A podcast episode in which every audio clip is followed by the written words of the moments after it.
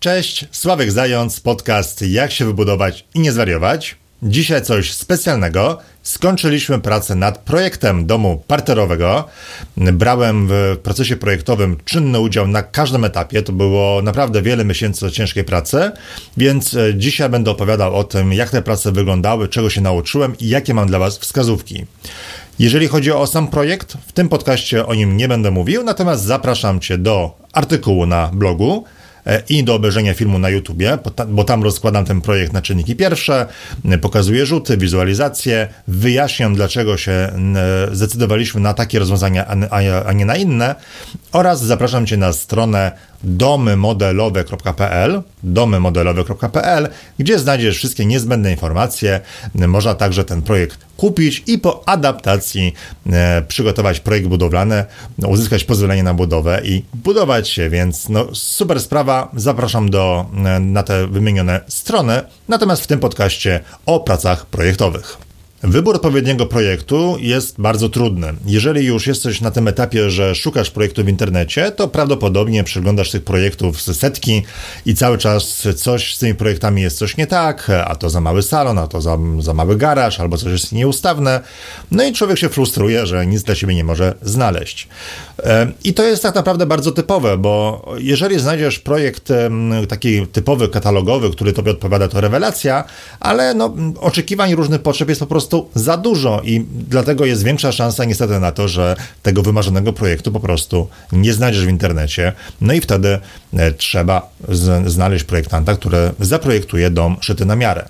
Pytanie, jak znaleźć takiego projektanta? W podcastach mówię o tym, żeby przede wszystkim sugerować się doświadczeniem projektanta, aby on projektował w stylu, który nam odpowiada. Warto mm, poprosić o jakieś mm, wyglądy projektów, poprosić o wizualizację, zdjęcia e, budów, mm, które on projektował, zobaczyć po prostu na stronie internetowej projektanta, czy styl tego, tego, tej osoby nam odpowiada. Po drugie, powinniście się spotkać z projektantem, którego rozważacie, ponieważ między wami musi być jakaś chemia, zrozumienie, e, musicie polubić projektanta, on powinien polubić was. Nie da się zaprojektować budynku osobie, z którą nie ma tego porozumienia, e, ponieważ wtedy projektant projektuje dom w oparciu o jakieś tam swoje doświadczenia, ale jeżeli was dobrze nie pozna, to nie zaprojektuje domu dla was. Musi być ta chemia między wami i konieczne jest e, jedno, przynajmniej jedno spotkanie przed podpisaniem umowy. Trzecią sprawą są referencje klientów i zawsze proście o referencje niezależnie od tego, z kim zamierzacie współpracować. E, w przypadku projektantów jest to szczególnie ważne, ponieważ e, moi kursanci mówią mi, że no dosyć dużo projektantów obraża się na pytanie o to, czy mogą udostępnić jakiś numer telefonu e, ich klientów. Po prostu gdzieś niektórzy projektanci czują się urażeni, że nie wierzymy w to, że są w stanie przygotować dobry projekt i że mają klientów zadowolonych ale jeżeli projektant jest urażony takim pytaniem, to raczej jest to dla nas sygnał alarmowy, żeby no jednak ostrożnie, tak? Rzetelny projektant, który ma dobre relacje z, z klientami, nie będzie miał żadnych problemów, żeby taki telefon czy też namiar pokazać. Czwartą sprawą jest jakość samego projektu. Dobrze jest poprosić projektanta o to, żeby pokazał nam jakiś projekt, który wykonał i na przykład możemy go omówić z naszym kierownikiem budowy lub poprosić o konsultację na przykład z inżynierem budownictwa, mm, zapłacić za konsultację 200-300 zł i mieć jakby pewność, że praca, która jest wykonywana przez projektanta rzeczywiście jest wysokiej jakości. Jakość projektów budowlanych jest bardzo różna i zaręczam, że nawet to, że projektant, z którym współpracujesz, ma mm, odpowiednie uprawnienia, ma, nie wiem, 10 lat doświadczenia i tak dalej, to wcale nie świadczy o tym, że on przygotuje dobry projekt. Ja w swoim życiu obejrzałem już setki projektów, cały czas analizuję na przykład projekty dostarczane przez moich kursantów i niektóre są wysokiej jakości, zaraz powiem co to znaczy, ale no niektóre są bardzo średniej jakości, a czasami zdarzają się projekty naprawdę na żenująco niskim poziomie. Jak już myślę, że nic mnie nie zaskoczy, dostaję projekt do oceny, który jest bardzo wybrakowany. Nie ma projektów instalacji, nie ma połowy rysunków, są jakieś szczątkowe opisy, są nawet błędy ortograficzne. Ostatnio zobaczyłem coś, czego nie wiedziałem przez 10 lat mojego życia, mianowicie projektant narysował projekt na kartce. Po prostu, no ładny rysunek techniczny, nie powiem. E, no ale jakby, no przed rozmową z projektantem nikt nie wpadł na to, żeby e, spytać go, czy pracuje przy komputerze, e, opracowując projekt. No i nikt nie poprosił projektanta o pokazanie y, innych projektów, bo to by wyszło na jaw. Rysunki projektanta były owszem ładne i schludne, ale no nie wyobrażam sobie nanoszenia na te rysunki jakichkolwiek y, poprawek. Jeżeli chodzi o uwagi, błędy w projektach i tak to pamiętajcie, że projektant powinien pracować nad projektem, aż będziecie z niego zadowoleni. E, częstą praktyką jest niestety coś takiego projektant najpierw z wami siada, rozmawia, ustala wasze oczekiwania itd., tak itd., tak no i bierze się do roboty. Powstaje jakaś koncepcja e, waszego domu, jest parę założeń, bryła budynku, układ pomieszczeń, gdzie co będzie. Jeżeli zaakceptujecie taką koncepcję, to, to projektant się bierze do pracy. Jeżeli nie, no to są jakieś poprawki i ten jakby etap jest jak najbardziej w porządku. Natomiast potem zdarza się, że projektant milczy przez wiele miesięcy i nagle daje znać, słuchajcie, projekt jest gotowy, zapraszam po odbiór. Albo nie daj Boże, słuchajcie, już złożyliśmy pozwolenie, wniosek o pozwolenie na budowę, no tylko przyjdźcie tutaj, zapłaćcie, e, rozliczymy się, będziecie już zadowoleni. No tak nie może, tak nie może być, bo od projektu koncepcyjnego do projektu budowlanego jest bardzo, bardzo długa e, droga podczas której projektant musi mieć wiele pytań i, i tak dalej do Was, bo inaczej się po prostu nie da i właśnie o tym dzisiaj będzie w podcaście. Tak więc tylko jakby podsumowując, wybór projektanta jest bardzo trudny, e, Trzeba się spotkać z wieloma projektantami, podpisać z nimi dobrą umowę. E, o tym dzisiaj nie będę mówił, natomiast jeżeli temat Cię interesuje, zapraszam do mojego kursu online jak się wybudować. Nazywa kursu to przygotowanie do budowy. Zapraszam na stronę www.jaksiewybudować.pl. Jak wyglądały prace projektowe przy tym projekcie? Zaczęło się wszystko od projektu koncepcyjnego, który powstał na bazie jednego z projektów, które są na blogu. Jeżeli obserwujesz mnie ponad dwa lata, to pewnie pamiętasz pewną zabawę, którą urządziłem. Mm, projektant Artur Tomaszek rysował różne układy pomieszczeń, proponował różne rozwiązania, potem poddawaliśmy te rozwiązania ocenom, aż powstawały kolejne projekty, kolejne wariacje itd. Tak e, przez ostatnie dwa lata kilka osób pytało mnie o możliwość zakupu tego projektu, no i tak się zaczęło właśnie, że wreszcie wzięliśmy się do, roboty, zrobiliśmy no jakby na, na bazie jednego z projektów nowy projekt, no i potem zaczęła się e, cała praca nad projektem budowlanym. Tak więc już sama praca koncepcyjna nad tym, żeby ustalić wielkość, rozkład pomieszczeń i tak już zajęła nam sporo czasu. Wydaje się, że po zrobieniu projektu koncepcyjnego e, do pełnowartościowej dokumentacji projektowej jest krótka droga, natomiast ja bym podzielił to w ten sposób, że przygotowanie koncepcji to jest mniej więcej 20-30% e, czasu projektanta, natomiast przygotowanie pełnowartościowego projektu budowlanego jest to pozostałe 70-80%. W momencie, kiedy jest opracowywana koncepcja, raczej rozmawiacie głównie z architektem, który właśnie Was wypytuje wszystkie potrzeby, e, proponuje różne pomysły, rozwiązania itd. Tak, tak więc jest dużo wymian myśli między Wami. Natomiast w momencie, kiedy jest koncepcja przez Was zaakceptowana, e, projektant, którym zazwyczaj jest architekt, e, no, musi wszystko poustalać z konstruktorem oraz instalatorem instalacji elektrycznej oraz instalatorem instalacji sanitarnej. Ta współpraca może wyglądać bardzo różnie i najpierw zacznę od takiej wzorcowej współpracy na bazie właśnie naszego doświadczenia. E, zarówno architekt, jak i konstruktor, jak i instalatorzy brali czynny udział na każdym etapie projektu, nawet na etapie koncepcji. E, dlatego, że w momencie, kiedy ustaliliśmy, jakie będą pomieszczenia w domu i jakiej wielkości, już pojawiły się pierwsze pytania do konstruktora. Na przykład, gdzie będą znajdowały się ściany nośne. Jeżeli są ściany nośne, pytanie, czy możemy z części zrezygnować lub może ze wszystkich. Grubość ściany nośnej wynosi przykład 24 cm, grubość ściany działowej 12 cm. jest jakaś oszczędność i powiększamy pomieszczenia. Wydaje się, że to nie są jakieś duże wartości, ale jeżeli na przykład w projekcie są wszystkie ściany nośne, a my je zlikwidujemy, no to możemy uzyskać nawet 2-3 metry kwadratowe powierzchni użytkowej. No nie do pogardzenia.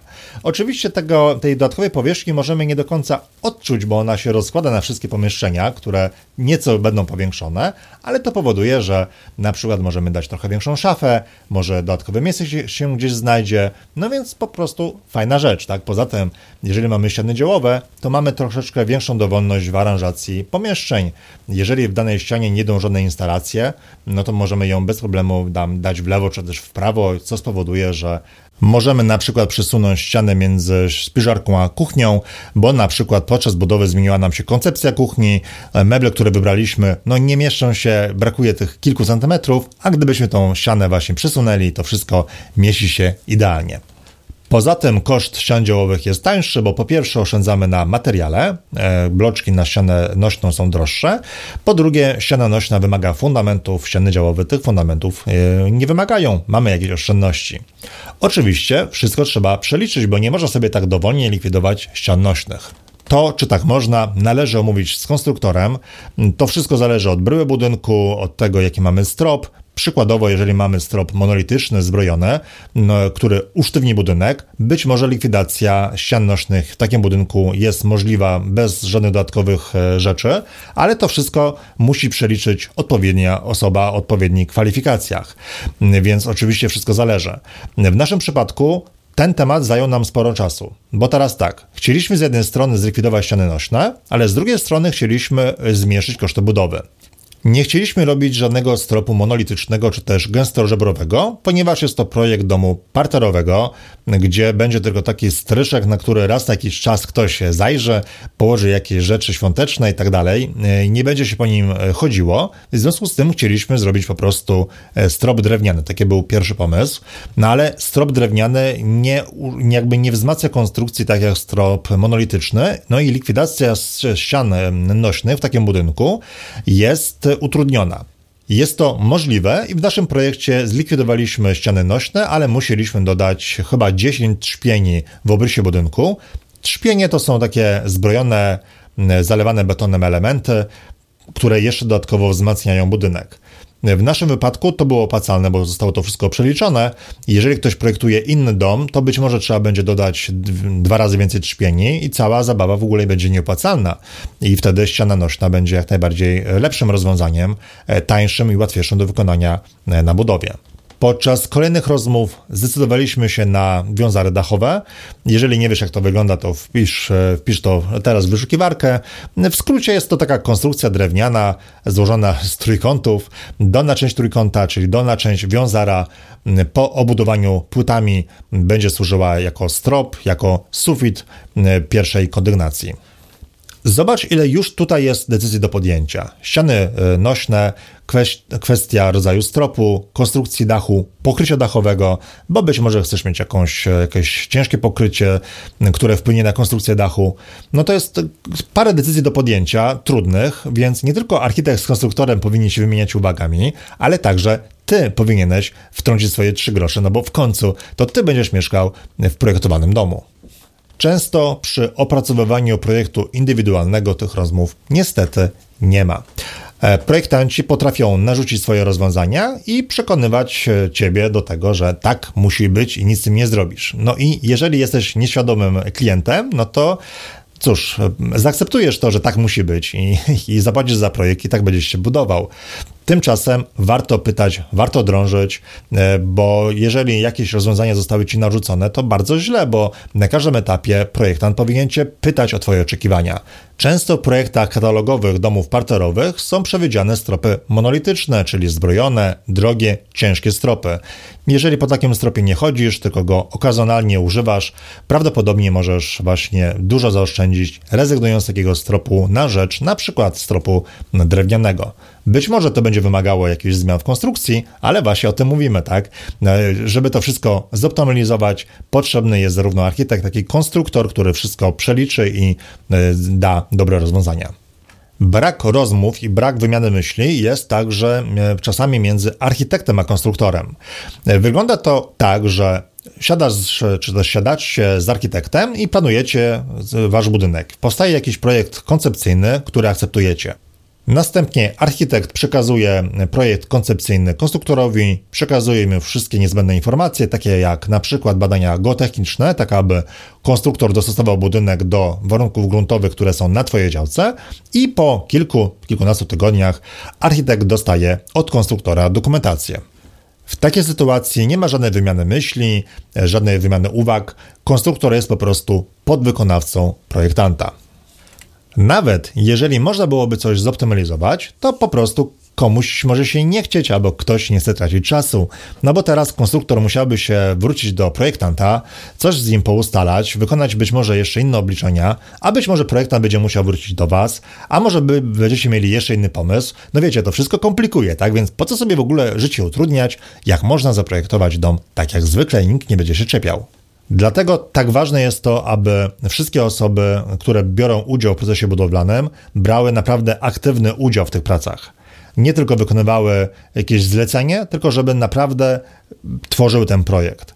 Dobrze jest w momencie, kiedy rozmawiamy z projektantem na etapie e, podpisywania umowy, czy też przed, zapytać go wprost, czy możemy poznać e, imię, nazwisko konstruktora, czy możemy go poznać, czy możemy się w ogóle spotkać w trójkę, e, czy będziemy uczestniczyć właśnie podczas tych prac projektowych, jak to wszystko wygląda. Zapytajmy wprost po prostu o to, w jaki sposób wasz budynek będzie projektowany i czy konstruktor będzie rzeczywiście pełnowartościowym członkiem zespołu, czy tylko takim smutnym podwykonawcą, który za bardzo nie ma wpływu na ostateczny kształt budynku. Podczas prac projektowych konsultowałem się aż z trzema konstruktorami, ponieważ zależało mi na tym, żeby ten projekt był jak najbardziej zoptymalizowany i żeby w nim absolutnie nie było żadnych błędów. Wolałem wszystko sprawdzić po trzy razy, ale dzięki temu jestem pewien, że ten projekt jest naprawdę dopracowany. Podczas prac projektowych biorą udział także często niedoceniani instalator instalacji elektrycznej oraz instalacji sanitarnej. Także ważne jest to, aby oni brali czynny, aktywny udział podczas prac. Jeżeli będzie tak, że projektant po prostu prześle jakieś wytyczne instalatorom i za kilka tygodni otrzyma jakieś rysunki i potem te wszystkie rysunki zbierze w dokumentację projektową, no to bardzo źle, ponieważ pomysły lub rysunki, czy też, czy też rozwiązania, które proponują instalatorzy, mogą wpłynąć na konstrukcję lub architekturę budynku. Przykład, jeżeli instalator będzie tylko bazował na projekcie koncepcyjnym, to może nie wiedzieć, że w miejscu, w którym zaplanował e, pion kanalizacyjny, znajduje się zaprojektowany przez konstruktora podciąg. Może też być tak, że konstruktor zaprojektował na przykład strop monolityczny, a instalatorzy podczas e, realizacji projektu zaplanowali przejście przez strop w kilku miejscach na wodę, kanalizację, no i ta wiedza, ta informacja musi wrócić do konstruktora, aby konstruktor zaplanował odpowiednie przepusty w stropie. To samo dotyczy fundamentów. Jeżeli konstruktor zaplanuje fundamenty w oderwaniu od instalatorów, to nie będzie przewidywał w, tych fundamentach miejsca na przepusty, że nie będzie po prostu zaplanowanego miejsca, przez które przejdzie rura wodociągowa czy też kanalizacyjna. Z jednej strony mówi się, że budowa to nie apteka i rzeczywiście na budowie można bardzo wiele rzeczy poprawić, przebudować i tak dalej. Pytanie tylko, po co? Po co ten stres i zamieszanie? To właśnie czas, w którym projektujemy budynek, jest czasem, kiedy wszystko należy przemyśleć po to, aby na budowie nie było żadnych uwag. Podczas budowy Szczególnie jeżeli buduje się za pomocą kilku wykonawców, nikt nie będzie zwracał uwagi na błędy w projekcie. I na przykład ekipa od stanu surowego wybuduje ci dom zgodnie z projektem, czyli na przykład w stropie nie zrobi żadnych przepustów, niczego. Jasne, hydraulik, elektryk poradzą sobie, tak? Ale pewnie powiedzą ci, że musisz im zapłacić ekstra parę stów za to właśnie, że muszą przechodzić przez strop. Na budowie mogą także zdarzyć się różne kolizje między instalacjami, e, mogą zdarzyć się jakieś kolizje z konstrukcją budynku. No wiadomo, no papier wytrzyma wszystko, a w, w, na, w, realnym świecie czegoś się nie da wybudować. No i często da się coś poprawić, ale to raz, że kosztuje. Dwa, że znowu jest taka sytuacja, że coś trzeba, e, jakąś decyzję podjąć, pewnie prace będą trwały dłużej. Może się okazać, że coś nie zostało przemyślane i nagle na przykład trzeba zrobić pion e, kanalizacyjny, bo po prostu nie ma tego w projekcie, coś się zupełnie na przykład rozwali e, układ e, w kuchni. Więc poświęćmy projektowi jak najwięcej czasu i troski, jak to możliwe. Dlatego właśnie wszyscy, którzy pracują nad projektem, muszą się ze sobą komunikować, muszą z Tobą rozmawiać po to, aby ten projekt był najlepszy. To wszystko zabiera czas. To zabiera naprawdę dużo czasu. Ustalanie różnych szczegółów czasami jest wręcz męczące, Wiem o tym, byłem w środku prac projektowych.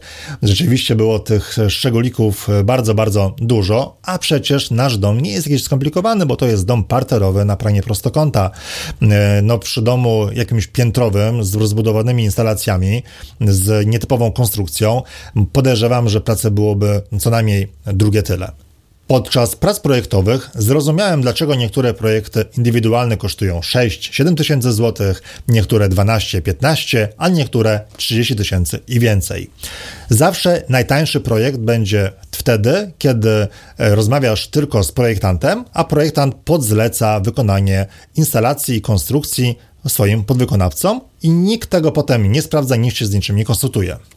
Taki projektant, który składa Ci ofertę na wykonanie projektu budowlanego, już wie o tym, że będzie musiał zapłacić swoim podwykonawcom na przykład 2000 zł za projekt konstrukcji i po tysiaku za projekty instalacji elektrycznej i sanitarnej.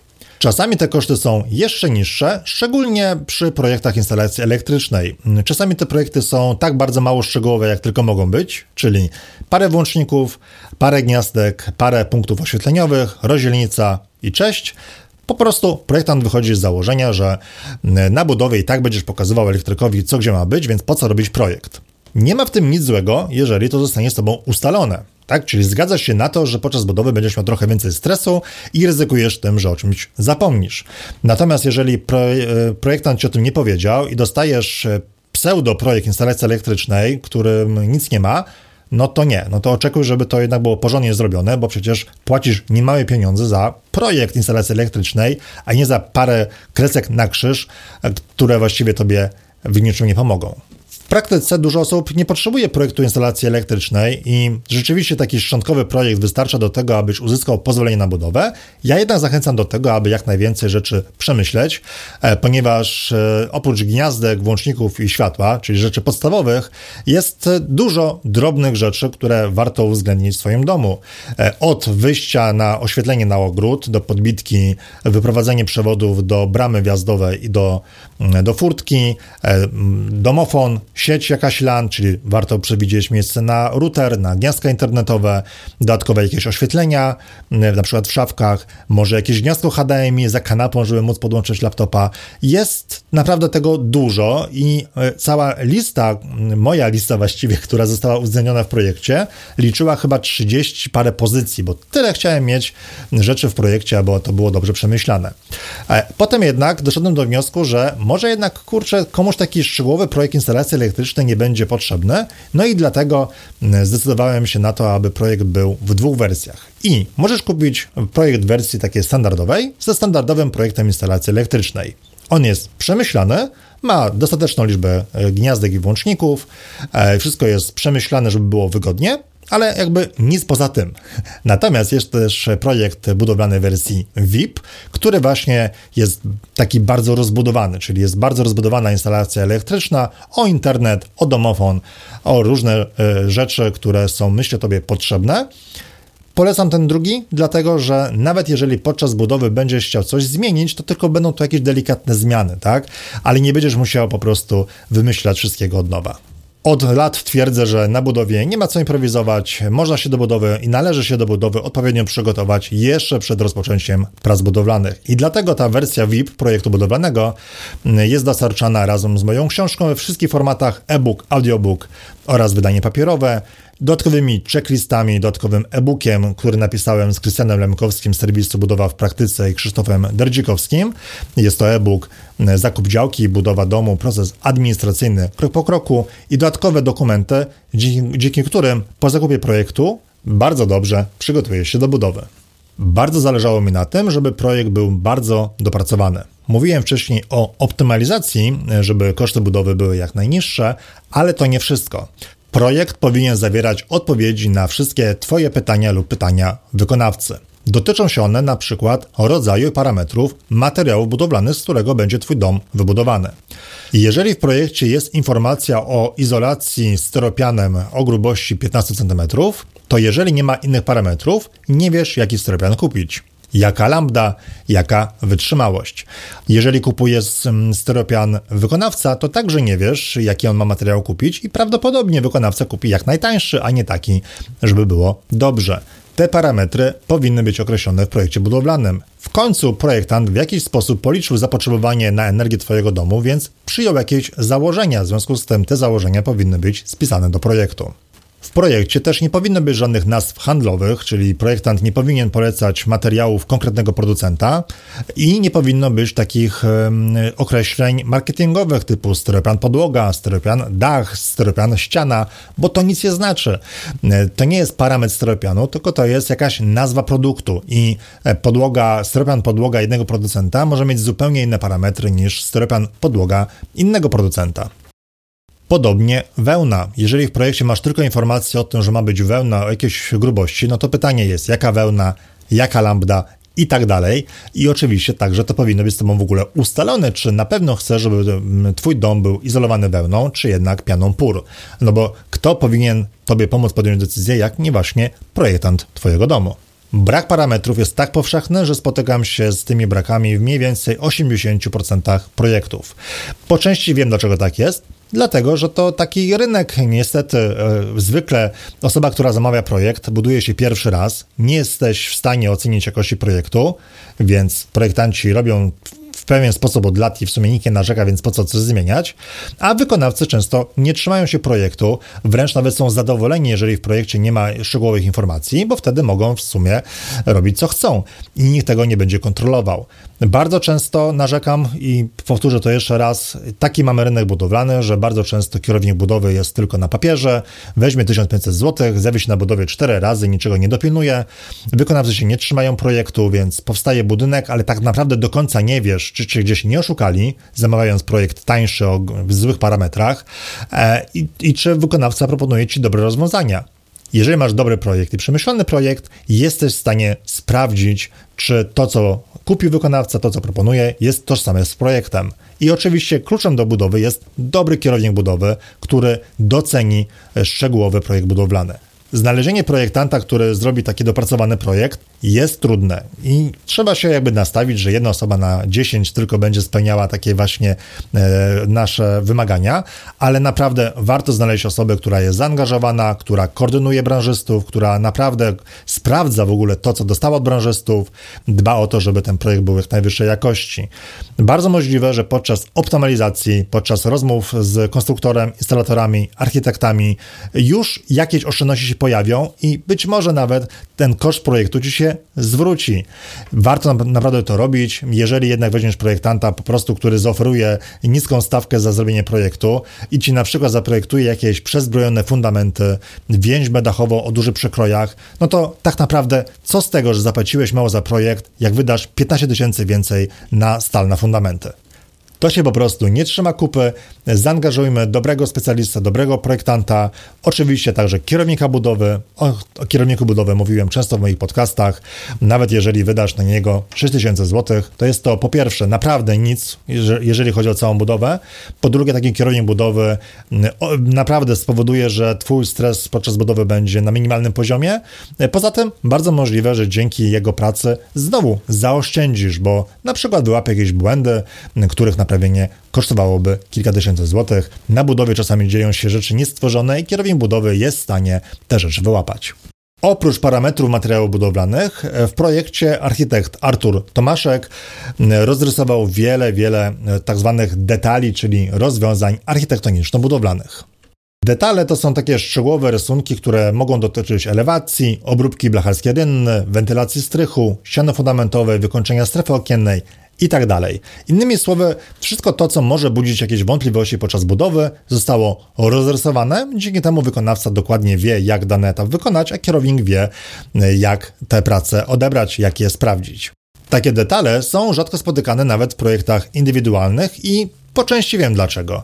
Jeżeli budujesz dom i wykonawca się nie trzyma projektu, tylko proponuje swoje rozwiązania, no to rzeczywiście takie detale ci są niepotrzebne, tak? Ale e, to jest błąd. E, jeżeli wykonawca nie, ma projektu i proponuje ci jakieś rozwiązania, na przykład sposób połączenia tarasu z budynkiem lub sposób zrobienia wjazdu do garażu, to tak naprawdę ty nie jesteś w stanie ocenić, czy to, co proponuje, jest dla ciebie dobre, czy na przykład wykonawca proponuje ci jakieś rozwiązanie, bo jemu to ułatwi robotę.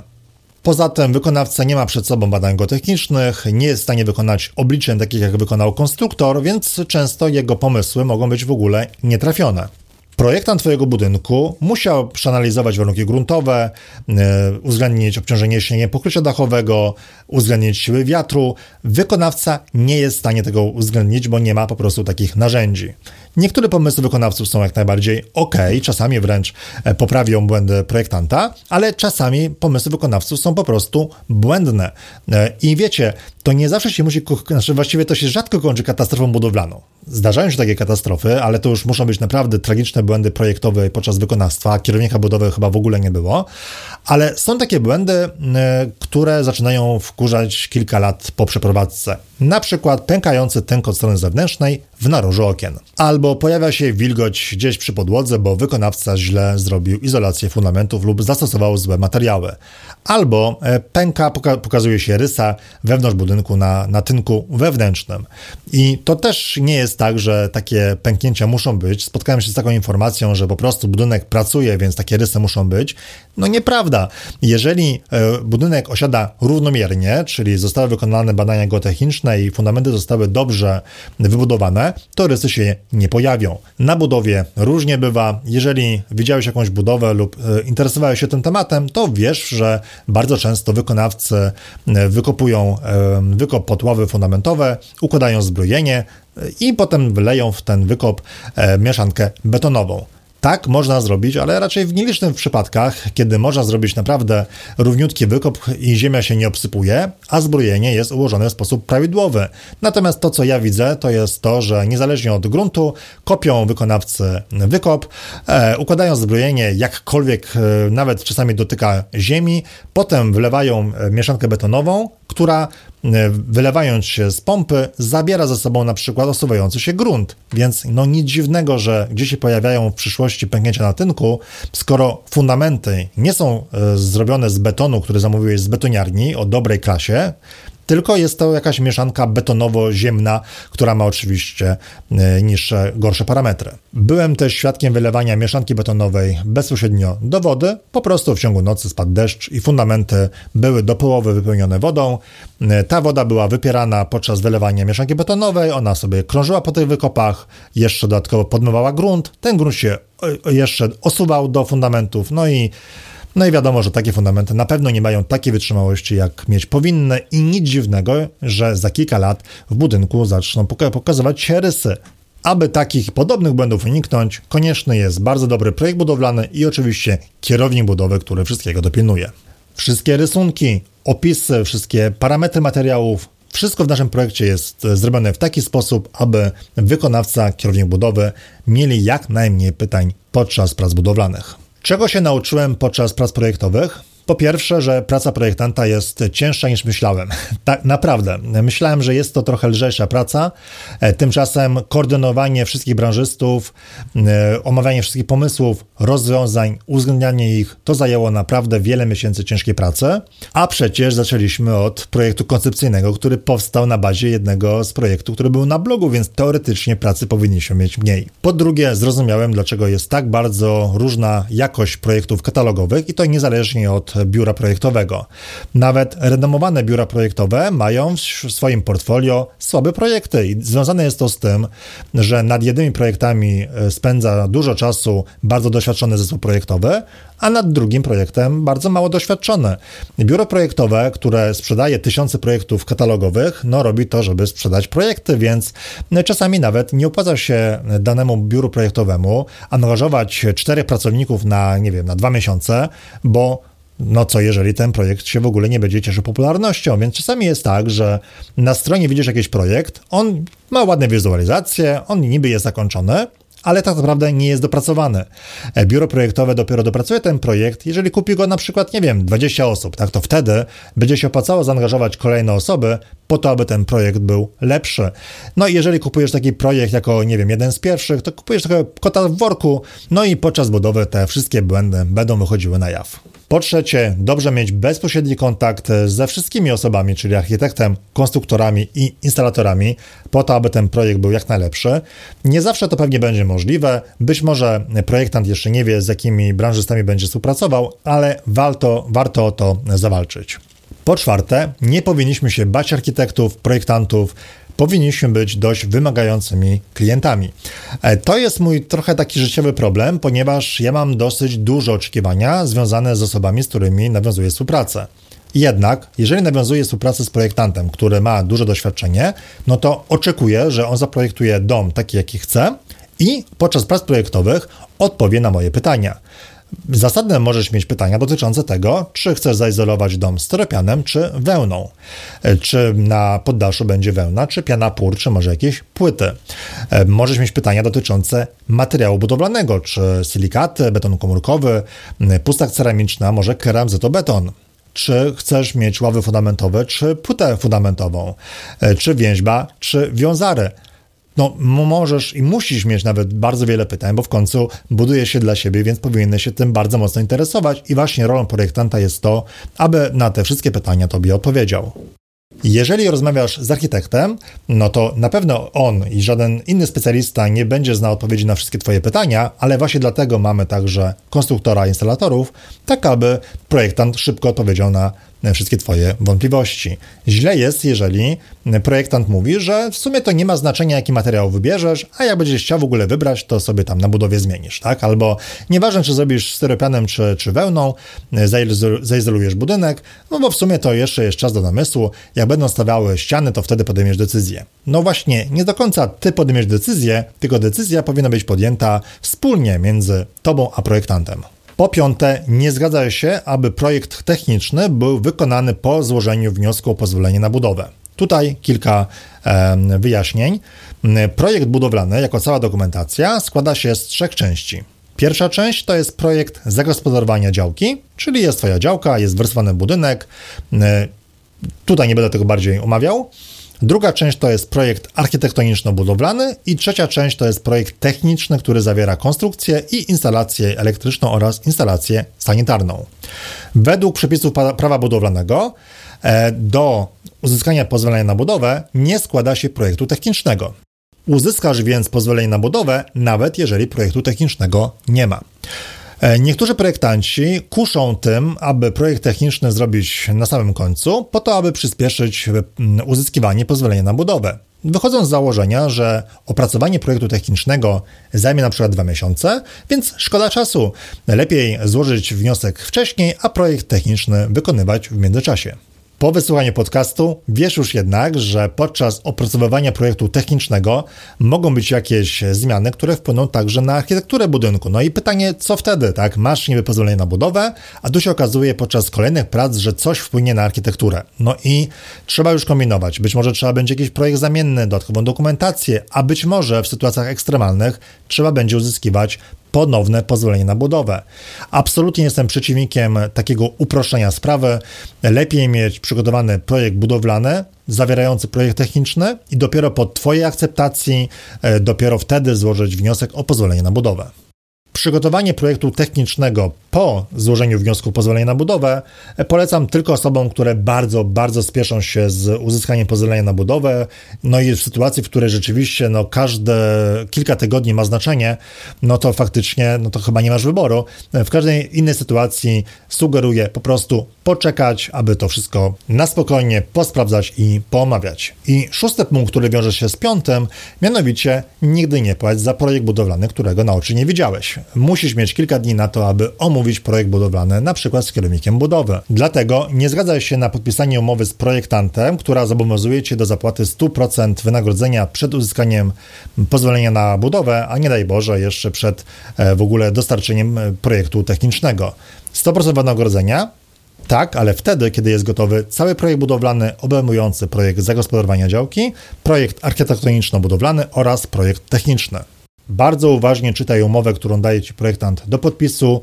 E, muszą być tam słowa, że projektant zobowiązuje się do realizacji projektu budowlanego zgodnie z odpowiednim rozporządzeniem.